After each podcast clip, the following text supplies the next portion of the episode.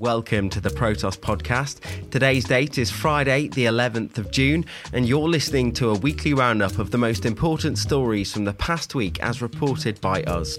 Victims of a $3.6 billion South Korean Ponzi scheme are still hopeful that their investments will return despite police investigations pointing to every other outcome. The first country to make Bitcoin legal tender, El Salvador, is beginning to see the shortcomings of combining Bitcoin with an IMF loan. And the non profit organisation, the Lifeboat Foundation, has made some bold claims about its Bitcoin funds and just exactly how much they own or where the money is going. But first, to start the week. Our week started off with news that Chia miners have discovered some rather cheeky loopholes when it comes to getting help for their fried gear. As reported weeks ago, creating new Chia tokens isn't particularly good for your everyday hard drive. In fact, it'll most probably fry it in a matter of weeks.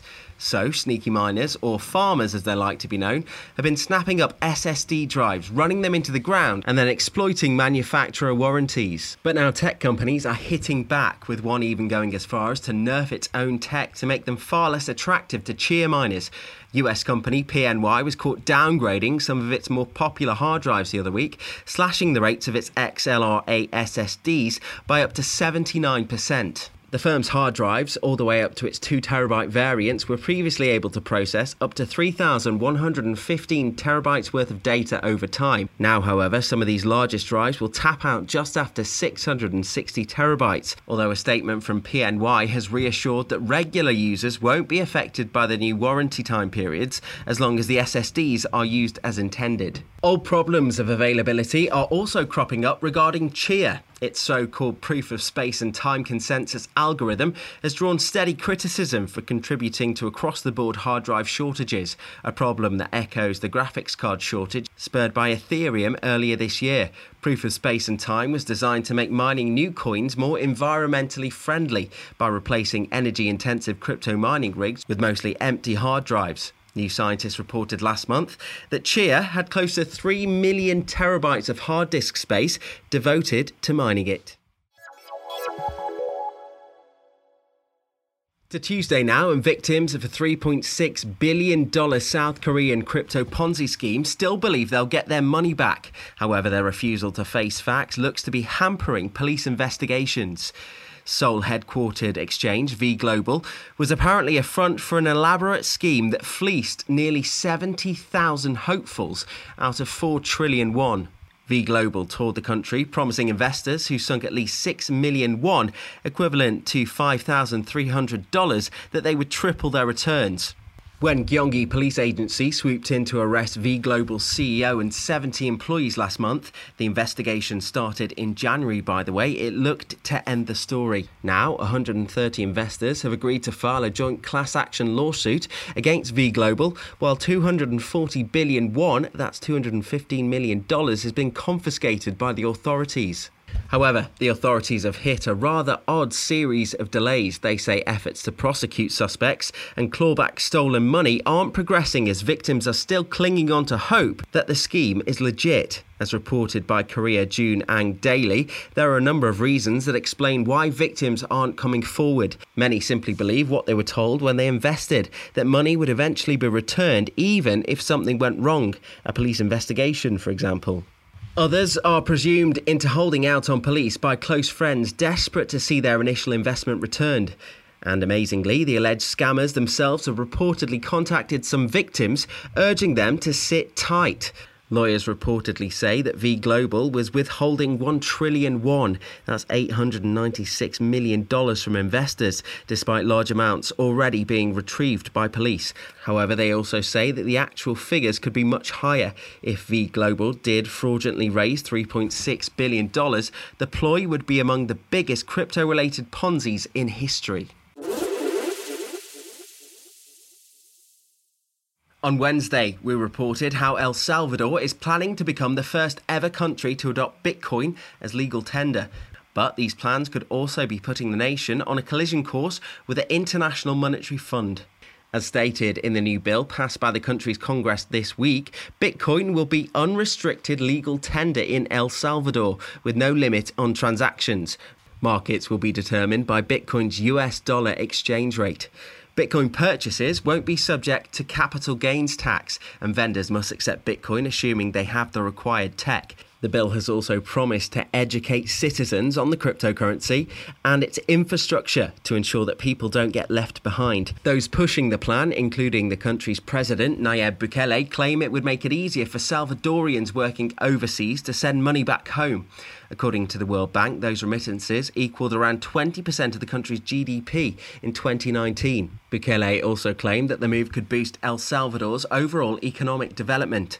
Bitcoin would make financial services more accessible to 70% of the country's population who don't have bank accounts. But despite the slick sales pitch, El Salvador's Bitcoin plans may inject a spanner into the $1.3 billion loan it requested from the IMF. Bukele has been angling for the loan, which is said to rejuvenate its economy since March.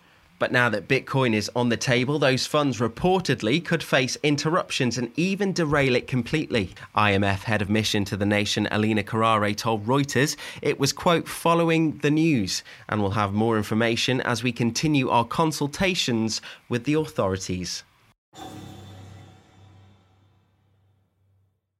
Bitcoin loving non-profit The Lifeboat Foundation says it's, quote, helping humanity survive existential risks as we approach the singularity. But it appears to be on track for its own crisis, a run in with the Internal Revenue Service. For context, LBF emerged in 2002 through current president Eric Klein.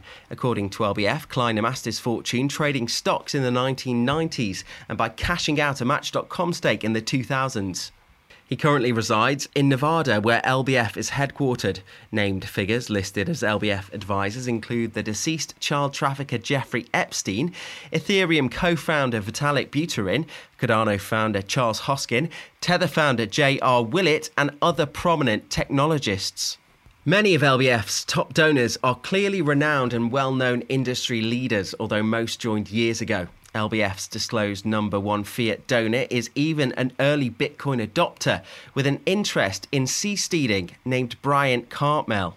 Noted reasons for donating range from the earnest to just weird. One reads, I want to help secure a future in which people have opportunities for fulfilling productive lives. And another gave a foreboding quote a quote self replicating pathogen, whether biological or nanotechnology based, could destroy our civilization in a matter of days or weeks. The latter was written 15 years ago. In Bitcoin's formative years, LBF launched what it called the world's first Bitcoin endowment fund after generating some interest. The fund has accepted a raft of shitcoins over the years, including long gone projects like cryptogenic bullion and Noblecoin. LBF says it's raised $16 million worth of crypto. Most of the fund is in Bitcoin, purportedly kept in 13 different addresses across five wallets, 546.9 Bitcoin in total, but also 190 Ethereum. This is where things get a bit fishy. Protos analysed LBF's 13 Bitcoin addresses and found vastly different figures than those listed on the organisation's website. LBF's addresses have in total received 1,172.74 Bitcoin. That's about $43.9 million. But only 31.21 Bitcoin, $1.17 million, remains. LBF had projected lofty and vague goals for how to spend that Bitcoin endowment, only mentioning that it would crowdsource ideas for how to appropriately spend the crypto in the future. The Bitcoin appears to have been only used for two purposes buying crypto mining equipment and, quote, diversifying the endowment fund by trading it. So it could be that most of the Bitcoin is still on exchanges, ready to convert for fiat for humanity. But checking LBF's 501c3 status, which certifies it as tax exempt, shows us that LBF is struggling to preserve its ability to accept deductible donations. Turns out they've been failing to file the appropriate docs with the IRS for three consecutive years. So the IRS automatically revoked its tax exempt status last year. Dozens of tax exempt organisations have their status revoked monthly, but most were shuttered for good. The Lifeboat Foundation somehow continues to have a presence on Twitter and makes frequent updates to their site. The non-profit could apply to be reinstated as a 501c3 and pay any fines or penalties that may arise, or the IRS will choose to tax all the donations as income and refuse reinstatement. However, this dreaded scenario fails to account for donors who were promised tax write-offs and will instead receive nothing. What these LBF donors will choose to do in lieu of those deductions instead remains to be seen. The IRS reserves the right to rule on which years will no longer be deductible at any point, so the auto revocation could hypothetically affect donors going back to 2017. And in the midst of all of this, Lifeboat is looking for a HQ supervisor whose tasks include keeping the HQ clean. We've since reached out for any comment and are sitting tight to hear back. And that's your lot. Thank you so much for listening. We hope you enjoyed this week's episode, but we realise there's only so much we can cover in just under 10 minutes. So if you want more of the stories that matter, then check out Protos.com. And don't forget to subscribe to the Protos podcast on Spotify, Apple Podcasts, or any other major podcast provider for more weekly roundups. We'll be back next week. See you then.